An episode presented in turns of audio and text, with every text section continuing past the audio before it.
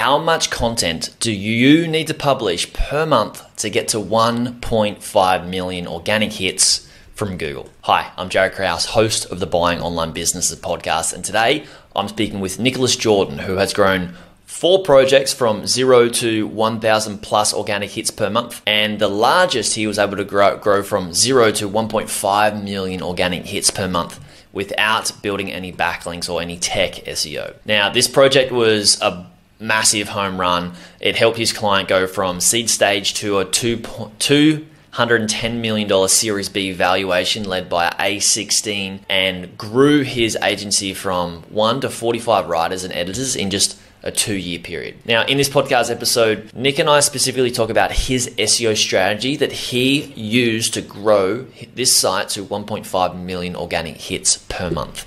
We talk about how much content they were actually creating per month to be able to get to that. We talk about how they structured the content. So, what it looked like in compared to their competitors, how it had to have more of certain things, which you'll find out about in the podcast episode, to actually be able to have those pieces of content rank and get traffic without any of that paid backlink building or, or technical SEO within deep within the site. We also talk about hiring. Nick is very big on hiring, so we talk about how to hire the best writers and how it can be a numbers game. What sort of funnels and systems and things you need to have put in place before you start hiring.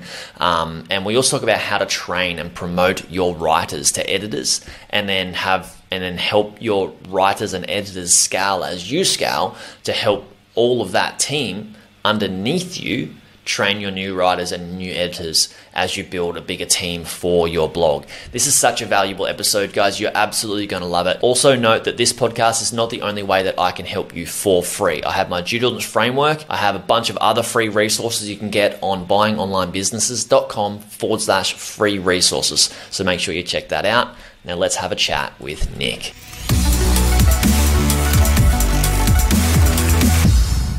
Nick, thanks for coming on the show. Hey, I've been looking forward to all week. Yeah, me too. Me too. So, I wanted to ask you first and foremost. You mentioned you had, but I, we didn't really dig into it before we hit the record buttons. Have you bought and sold sites, and and what you know? How many have you bought? How many have you sold? What is what does that look like? Yeah, so I've had two micro exits. Uh, the first one was for a thousand dollars. I built an e-commerce store selling knives uh, to Europeans, which I think technically makes me an international arms dealer. Um, and then I, I sold a second site that I built called doggypedia.org. I grew it to 100,000 organics a month. I couldn't monetize it. And I sold it to this uh, brand called AlphaPaw, who who could monetize it. And I sold that for thirty thousand. Okay, cool. And so was that a content site, the second one? Yeah, it was a, it was a content site, doggypedia.org. And what was your motivation for buying versus starting? Yeah, so it was it was um, you know I think what attracts me to entrepreneurship is the unlimited surface area for learning. And so I just spent my entire career as a sales guy. I learned SEO by moving to an SEO company and taking like a ninety percent pay cut to, to sell SEO because I knew I'd learn it. And then once I figured out I think I I know it, uh, I left and um, Doggypedia was me proving to myself myself that I, I did know what I was doing. Um, and so it hit, it went from zero to 100,000 organics a month in about 13 months. So you bought it, you would have bought it with very little traffic then? Zero traffic. I, I saw a cool domain name. I wanted to, to, to do a big project with lots of content and lots of traffic. Um, and it was a toss up between scarves, knives, and, and puppies and ultimately, I went with puppies because I could tell girls on Tinder I'm a I'm a puppy influencer.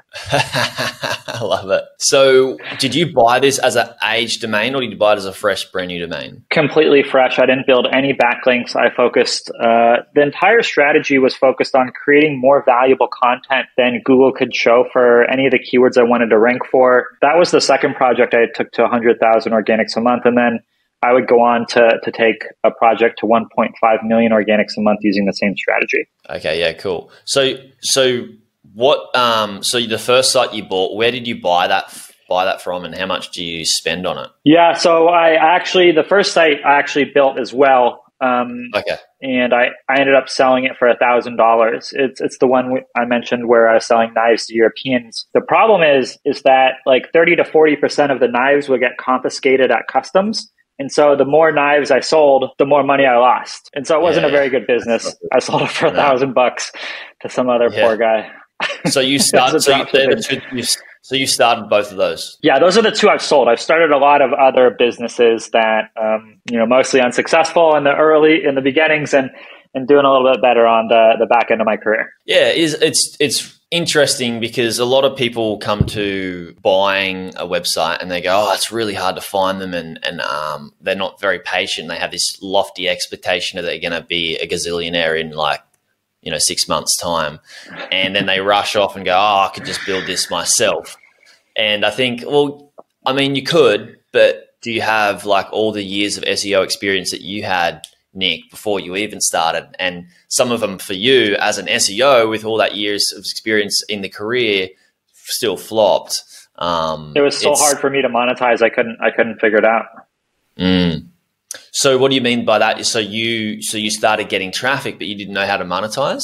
Is that right? Yeah, that's correct. Yeah, this was about I don't know four years ago at this point, and I I hadn't seen a lot of monetization opportunities, and I hadn't had a lot of chances to to take shots at target. And the this this this first shot did not um, did not go well. I think we are making negative seventy five dollars a month after our, our hosting costs. And so actually actually it's kind of a good story. I posted like, hey, I d- I haven't made any money on this website, but here's all the things I learned.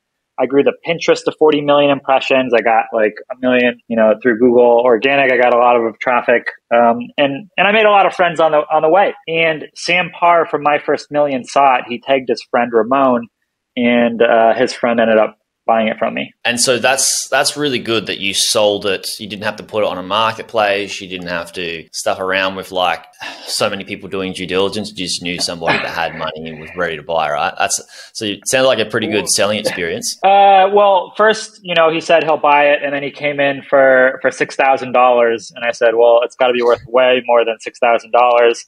And so then I put it up yeah. on Flippa, and I did a bunch of hustling and Facebook groups, and I got a bidding war going and that got it up to, to 30,000. Um, people tell me I could have gotten more, but the guy I sold it to, I'm still friends with today. Uh, he's a customer of mine for my next SaaS, and, and I slept in his pool house for two weeks while we were doing the transaction. Um, and That's so amazing. I, yeah, he. Um, it, it's a good story. That's really cool because how cool would it be if somebody was to buy a site and they hung out with the previous owner for two weeks? Like that's invaluable, really, as a yeah, buyer of it, And for me to hang out with someone at several rungs above the ladder, he had previously built uh, the largest soap opera website on the internet and sold that. And then he took this brand called Alpha Paw, bought it actually. You should interview him next. He bought Alpha Paw, this dog ramp business is doing 700k a year in revenue, and he grew to 35 million a year in revenue in like two years. I don't know. The numbers are like they're in that ballpark. Yeah, cool. And so there's a dog business, was it? Yeah, yeah. And so my website was one of the several acquisitions that he did in in building kind of this thirty five million dollar a year run rate business. Yeah, cool. And so did he buy that as as growth by acquisition sort of strategy, buying a, a smaller dog site and and merging it into that larger one? Was that a play for him? Yeah, just it, you know, it made sense. Um, he he had products that make a lot of money, and I had traffic that and no products to sell them. Um, and so I think uh, I think the website was better off under under their brand, and it allowed me, you know, I, I got I checked off the dog influencer for Tinder, and uh, I moved on to my next project. Yeah, awesome. How did you go on Tinder? Um, we don't need to answer that. I'm just yeah. Just I think uh, yeah. I think uh, I think there's yeah. We'll leave it at that. You took a site or a business from zero traffic to 1.5 million hits per month organic. Is that right? Yep, that's right. I did it in two years, and it wasn't vanity traffic like it was on Doggypedia. I learned my lesson, and the the, tra- the, the traffic was so valuable. The the company we did it for was able to go from a seed stage to a two hundred and ten million dollar valuation um, from Andreessen Horowitz, like the number one VC, in that two year time frame. I just want to highlight something before we move on to this SEO strategy. People are thinking, okay, 1.5 million organic hits per month. What do I need to do as a blogger to to get that? Out. The one thing that you mentioned is you're creating 600 to 800 pieces of content a month. Guys, we need to be realistic with our yep. our expectations. You might have the goal of hitting 1.5 million or getting hits per month, but you may not be at the level where you have the the time and the resources to do that right now. Was massive amounts of content a big part of the SEO strategy? And if so, what came before that? Like, how did you work out what content you were going to create? Uh, yeah, so it's it's um, you know John Mueller, uh, Google's kind of head of search PR, uh, recently said it's hard to call a 30 page website authoritative. Now, in 2022, literally anyone can create a 30 page website. Anyone, anyone can create a 30 page website. And so when you create a 30 page website, if Google were to rank your pages then Google would probably have to rank the pages of every 30 page website. And two things would happen. The first is Google's users would, would start getting scammed because anyone who throws up a 30 page website is now ranking for high mm. commercial mm. keywords. The second is, as, as soon as, you know, the next day you're going to get bumped off because again, there's no barrier to creating this 30 pages. And so someone's going to do it tomorrow and they're going to push you off the first page. There'd be too much variability. And so when you publish a lot of content, you know, content is expensive. And what it tells Google is, hey, there's a business model that customers will pay me for behind this content. And in order to get customers to pay you, there has to be some sort of customer satisfaction. Um, and so I see a big content investment is kind of you throwing money on the table saying, hey, I'm an expert in this field. And so, how did you work out what sort of how many? How do you work out how many pieces of content you needed to to get to your did you set a goal first and then you work out how many pieces of content you needed and then did you go all right how much what what are the keywords one of the things you know one of the one of the things i noticed when i was doing an analysis of the some of the biggest SEO outcomes um, across across the industry, things like Zapier to HubSpot, but within verticals, like for example, the dog vertical and, and the major players within there. And what I found is that uh, uh, a company like HubSpot, they have I think approximately twelve thousand pages and generate I don't know ten million visitors a month. When I did the math, HubSpot's only generating fifty visitors per page per month. And that trend generally holds true regardless of what website you're looking at. Regardless of Think about it. On average, each yeah, page will generate average, yeah. less than 100 visitors uh, a month. And so I, that's where I kind of got the hint that publishing a lot of content could create a good outcome. You don't have to publish 600 pages a month like me. I've published 70 pages total, and that content went on to generate a million organic views over the course of two years. The, the traffic went up to 50,000 a month it flatlined and it hasn't really moved in the last two years. And, and so you don't need to publish 600 pages a month, but you can publish 10 pages a month. You can publish 20 pages a month. You can publish 40 pages a month. That's attainable. And you'll see a really business changing impact if you can do that. And so, what's your take on the quality versus quantity? It sounds like you've gone for quantity. Did you sacrifice some quality? Like, what's your like? What's your take on this? Yeah, I'm really glad you asked that. You can't scale until you nail the quality. I tr- the everything that I've seen, I have over 250,000 keywords on page 1 across my projects. I've never built a paid backlink. And everything that I've seen across my career tells me that when you strive to publish the highest quality page of content that Google could show for the keywords that you want to rank for, and then you do that at scale, that's really all there is to this, you know, winning at SEO. Like I'm not kidding about no technical BS and no backlinks. Like it's all about quality and quantity. Yeah. Okay. So you obviously work out the quality first, make sure you can see that that type of content is ranking, and then you replicate it for all the other search terms and keywords that you're wanting to rank for. And just go. I talk to a lot of businesses who aren't so familiar with SEO, and they're like, I want to rank for a keyword. I want to rank for a few keywords. I want to rank for a handful of keywords. And in actuality, there's not only a handful of keywords, there's hundreds of pages, maybe thousands of pages that can get you in front of a qualified audience who has money and is like and and so it's it's not about you know creating the perfect landing page. It's how do you create a landing page for all the different ways people are searching for the mm-hmm. features of your product? You know think about a really good example of this is like canva or a video editing product. You know they're like in the average video editing product people will use it for one of a hundred features translations resizing like intros outros each one of that could be a page that could capture user intent who needs a video editor and you just want to show them that one feature and how you can help them. Love it. So with these pieces of content, you mentioned obviously didn't buy any backlinks, um, haven't paid paid for any backlinks, and they gain obviously natural links. What are some of the things, other things that you may have done within each piece of content? Did you, you know, H1s, H2s, internal links? Is there some things that each piece of content had to have that was like a, a necessity? Uh, H1s, H2s, tables, lists, bullet points, images, internal links, external links.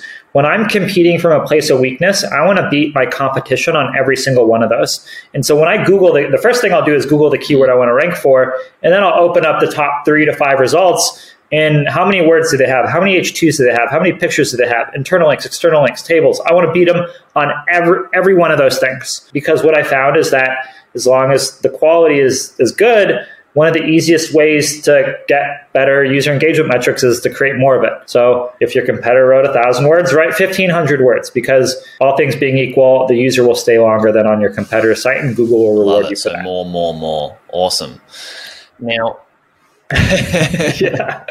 So, well, obviously, you know, some people are thinking, all right, just get as much content out there as possible, but they are going to listen to this and I am certain that a portion of people will go um, content, like just just like let's get as much content out there as possibly can in in terms of quantity, and they miss the first step of like, hang on a second, let's get back to our competitive research. What's the search term that we're going for? What are our competitors doing, and how can we do it better? What you mentioned is how can we do more more of what they're doing? Yeah, really the, those people, the people who just hear quantity are going to lose it's possible, and I'm not kidding here, it's possible to spend an infinite amount of money on content that doesn't rank or generate any business value. I, have seen companies spend infinite amounts of dollars on content that no one will ever read. Um, and so it has to be good or you shouldn't scale. Awesome. I love it. You're obviously going to need a lot of writers to write this content where like i want to ask about Workello yeah. what was your motivation behind that? Was that to just have access to a lot of writers? Or yeah what was your motivation behind this? Uh, so i'm a saas guy. Um, uh, and earlier in the conversation i said i was a like a, a, sales guy my whole life for, for early stage saas company. I was employee number eight at a company that grew to 200 people. I was doing uh, i was doing a lot of fun stuff and, and that's kind of my background. This whole seo services thing is kind of like a pit stop I looked at my career and I said, hey, marketing will serve my skill set better. My, my, my goal is better than a sales guy. So I got to learn marketing. But ultimately, it was to build a SaaS product. So I'm actually six years into my five year plan where I quit my sales job to learn SEO to use to launch a SaaS product. And Sorry, what was the question? The question is, what was your motivation around why you started work Workello? So this client that I was publishing 600 pages a month, they would take all of the capacity I could bring online. And so the biggest bottleneck for my agency business growth was how many writers could I hire? And so I ended up spending about a thousand to two thousand hours figuring out how to build the perfect system for hiring good, affordable writers very easily. And I think, you know, if you look at the if you look at the industry, I, I probably spent more time thinking about how to hire writers than than anyone um, because of this experience and their unlimited budget and our crazy success. And so I also started realizing our community also had the same problems. Everybody struggles hiring writers. Writers submit portfolio content that is heavily edited by someone else and doesn't reflect the content that they'll submit to you. Um, writing's the lowest barrier work from home job, which means all of your candidate, most of your candidates are going to be aspirational. They work at a grocery store, they work, they dig ditches, and they say, "Hey, I want to work from home. I speak English, kind of. I should apply for writing roles." Yeah. And and and so it ends up being very difficult to hire good writers consistently, and I crack the code. Um, and so going back to my SaaS roots, I built a product. I've launched to the community, and the community um, has evaluated more than 15,000 writing candidates in the last couple months. So people can use this to find quality writers based on how they've been audited and their skills and stuff like that. Is that right? Yeah, so it's a pre-hire assessment platform, and essentially candidates come in and you send a writing test to the best candidates, and they'll go ahead and they'll complete that writing test for you. And so when you're making a hiring decision, it's not based off of education, resume, or portfolio that's probably fake. It's based off of the writing test they just took that's only for you, and so you know it wasn't plagiarized.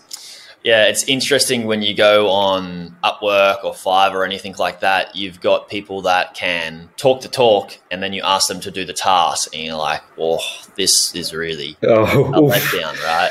Uh, yeah. How do they have five stars? Yeah, exactly. they paid for those stars, probably.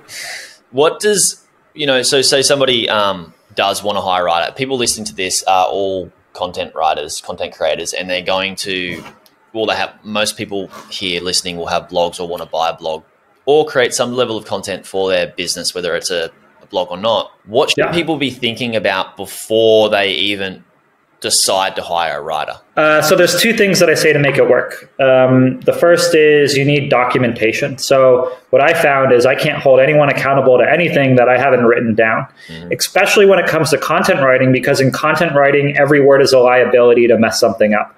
Spelling, grammar, positioning, messaging, formatting. You give two people the same topic and you're going to get completely different content. There's too much variability in the way that people are going to deliver what you're looking for. And so if you want it done in a particular way, it, it has to be documented because it doesn't work unless it's documented. The second thing you need to do is you need to find people who care. Um, going back to every word in content writing a bit being a liability, how do you publish hundreds of thousands of liabilities per month without making mistakes? The, the people need to care. Generally, what we advise for people who are starting a new blog is, you know, hire five writers, give them a couple articles a month, and then in two months, you're probably only going to have one or two writers left because you fired the rest of them for for being flaky, for not meeting timelines, for not learning when you gave them feedback. They kept on making the same mistake. You know, they, they cheated on the test. Uh, Yeah, they don't care as well. they don't care. Care about they stop caring. Yeah. Stop caring. Yeah. So, what about? So we, you talked about documenting, doc, have, having documentation of how the work's done. Basically, this is a SOP, right? Standard operating procedure. Uh, this is what That's we correct. have in place before we even decide to hire. We know a result that we want to achieve, uh, and we know what that Yep. looks like, and then we reverse engineer that result on what it looks like, and then we reverse engineer how it's actually done, have it documented, and it can be done through, um, you know, Google Sheets, Google Docs, uh, and video and stuff like that. Is that what you mean by having documentation, having a good SOP for somebody to who has no idea how to write a piece of content to creating to be able to create something that gets a result? Yeah, absolutely. And it doesn't just extend to like implementation. It goes all the way to like what's our PTO and maternity leave policy and like you know how do you how do you request how do you like how do you basically anything in the organization that needs to get done more than once hmm. is documented so it's done consistently and repeatedly you know every time I like to have the document, like have the SOP, but I also like to have a, a, a SOP for test work. So what we like to do is we like to find, say, ten people, put them through the funnel of the test, see who comes out the you know at the bottom of the test, and there might Yeah. be two or three people. Put those two to three people through our, you know, we'll hire them to do, you know, a task, two or three tasks, put them through their our own company's SOP, and then whoever gets the best result we stick with. And if it changes, that result changes over a couple of months' time, then we go back to the same process again, or tr- test out the other two that made it through the first test. Is that is that a, you know where you know what should we be doing better, um, or is there things that we can do to add on to that? Or do differently based on what you've experienced. Yeah, great question. So your overall strategy uh, is very solid. Um, it's it's funny how frequently this this occurs, but what I found the number one lever for hiring better writers is evaluate and test more candidates. If you evaluate and test two or three candidates, you're not going to hire the best. You're going to hire the least worst. Got ya. If you only evaluate a couple candidates, you're going to hire the least worst. You're going to spend too much time editing, and you're going to terminate them, or they're going to quit. Um, test ten candidates. That's good. We test fifty or hundred candidates I love it. right? Because the more surface area you give yourself, the the more likelihood you have to find and discover that hidden talent. Just like the number one lever to get better SEO results is publish more content. The number one way to get more outbound sales results is do more outbound. You know, the number one way to hire better writers is evaluate and test more writers. Cool. Uh, you just dropped out there, uh, but I'm pretty sure I know the rest of the answer. But I wanted to add to this as well because people are sitting here and listening to this podcast and going, wow, test 150 to 100 candidates.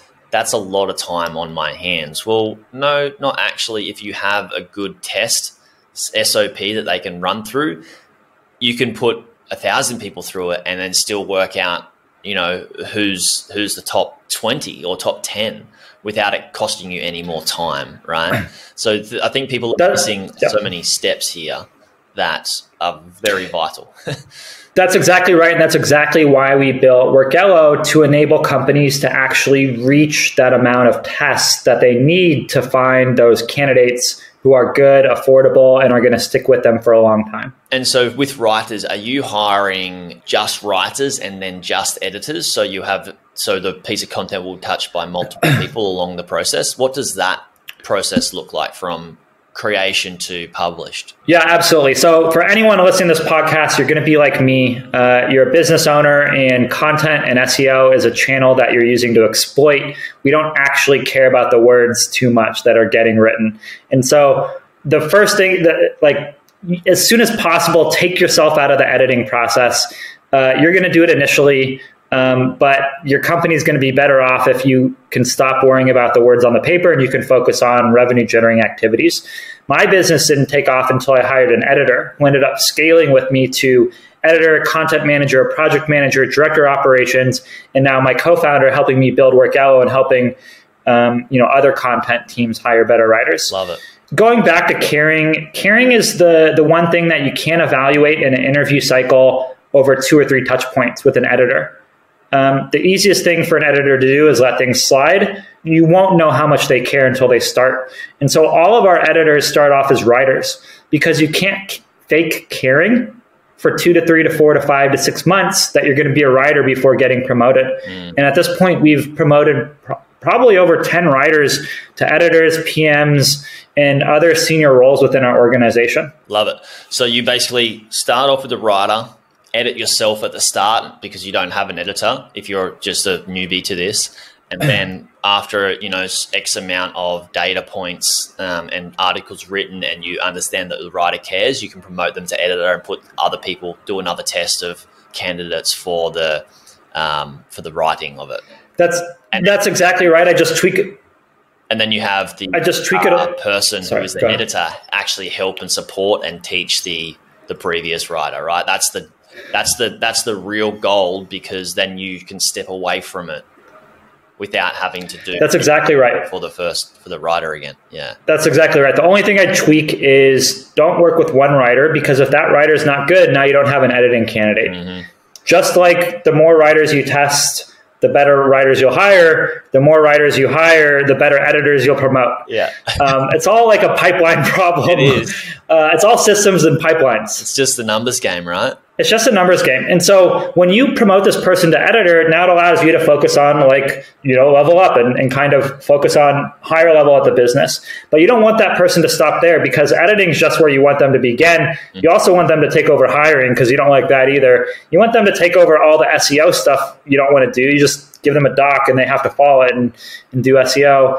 And and so there's kind of this dance where I, I hired this editor, and then as she took stuff off my plate, I could level up and then I gave her the next batch of stuff I didn't want to do. And then she leveled up mm-hmm. and then she would backfill the position behind her. And if they get stuck at editor, you still need someone to become your content manager and take over all content production. Absolutely love it. What are your top two or three tips for somebody that's looking at hiring and has no idea other than what we've already talked about? Um, you know, early on in my in my career, I had to make a decision on whether to underpay Americans uh, or overpay foreigners. Um, yeah. And I decided that, uh, you know, I wasn't sure about this whole American exceptionalism thing. I'm not sure it exists. And I decided to hire a bunch of foreigners. And ultimately, I think uh, it was the right move to overpay, you know, people that don't live in a, the U.S. and rather than hire hire people in the U.S. Um, it kind of changed my life. I ended up moving to Europe to support the team and, and build it. And I've been in Europe for three years. And um, even though my life is still boring, uh, it's all happening in a foreign country, and, and that makes it kind of exciting. Cool, cool. So overpaying, overpaying foreigners to get you the results. Yeah, absolutely. You know, people will ask, "Hey, can non-native English speakers speak English?" And my response is always the Department of Education says that 54% of Americans have an eighth grade reading level or less. Wow. And so most Americans can't speak English very good. And my team would chime in and say, Nick, it's well, because they spent, they got their master's degree studying all the grammar rules that we forgot in seventh grade. Yeah. Yeah. Or some people didn't even get. yeah. So there's there's tens of millions of, of non-native English speakers that speak better English than Americans. And and if you if you feel like you're you're not able to hire abroad very well, I would say I would go back to the number of candidates you're putting in your pipeline and, and that you're evaluating is probably the problem. And you can test it as well, right? You can have a candidate for you can have a funnel for native English speaking and non-native English speaking, and then test them against each other, and sort of it's all a, all a test. You can see which works best for you. That's right. But in COVID times where you're not applying for jobs 25, you know, within 25 miles, you're applying for any job, you know, all those all those grocery store people really want to work from home and they're applying for your writing job. And so, you know, I think regardless of where you're hiring from or how much you're willing to pay you're going to have low value candidates crowding out any type of job you post. And really, the trick is if 5% of my candidates are qualified and talented, how do I filter out the 95% so I'm only left with the 5% and do it in an efficient, fast way? Love it. Absolutely love it. Nick, thanks so much for coming on. Where can we send people to check out more about what you're doing at Workello and, and everywhere else? Uh, so we just dropped a uh, 7,000 page guide on how to publish 100 pages a month. You can find it on workello.com. You can also check out our YouTube channel, contentdistribution.com, because we have a video version. And then you can go to facebook.com slash content distribution search for FatGrab Content Ops on Facebook, uh, and we run the, the largest content ops community with yeah, 6,000 members. I've got a link to that here, so we'll, we'll be putting those in the show notes. So thanks so much. Yeah, really appreciate you coming on and sharing everything that you've learned in your career, and congrats on like from going from sales to SEO to building these other businesses. I think it's really cool on you thinking about the long term. Um, I like playing long term games with long term people. Uh, and you know those are the people that win and, and have a lot more fun and do it with less stress. Thank you. I'll leave you with one thing that served me well. When I was 19, I told myself, whether I get rich or not on my first startup, I'm going to meet the people and do the things, or meet the people and learn the skills to do something even bigger next. And I've basically just been following that for the last 15 years and working at higher and higher scale. Um, and you're totally right about the long game. You know, all the values created at the end. Yeah, love it. Thanks so much. Everybody that is listening as well, thank you so much for listening. If you know somebody that's going to own a content site or already does, do them a massive favor and share this podcast episode with them. There's so many gems from SEO, content creation, and hiring that are so valuable for your buddies to know. Selfishly, it helps myself grow Bob, Nick grow as well in, in front of more audience, but the real value is you helping your friends out with a valuable piece of content. So thanks so much for sharing, guys, and I'll speak to you soon.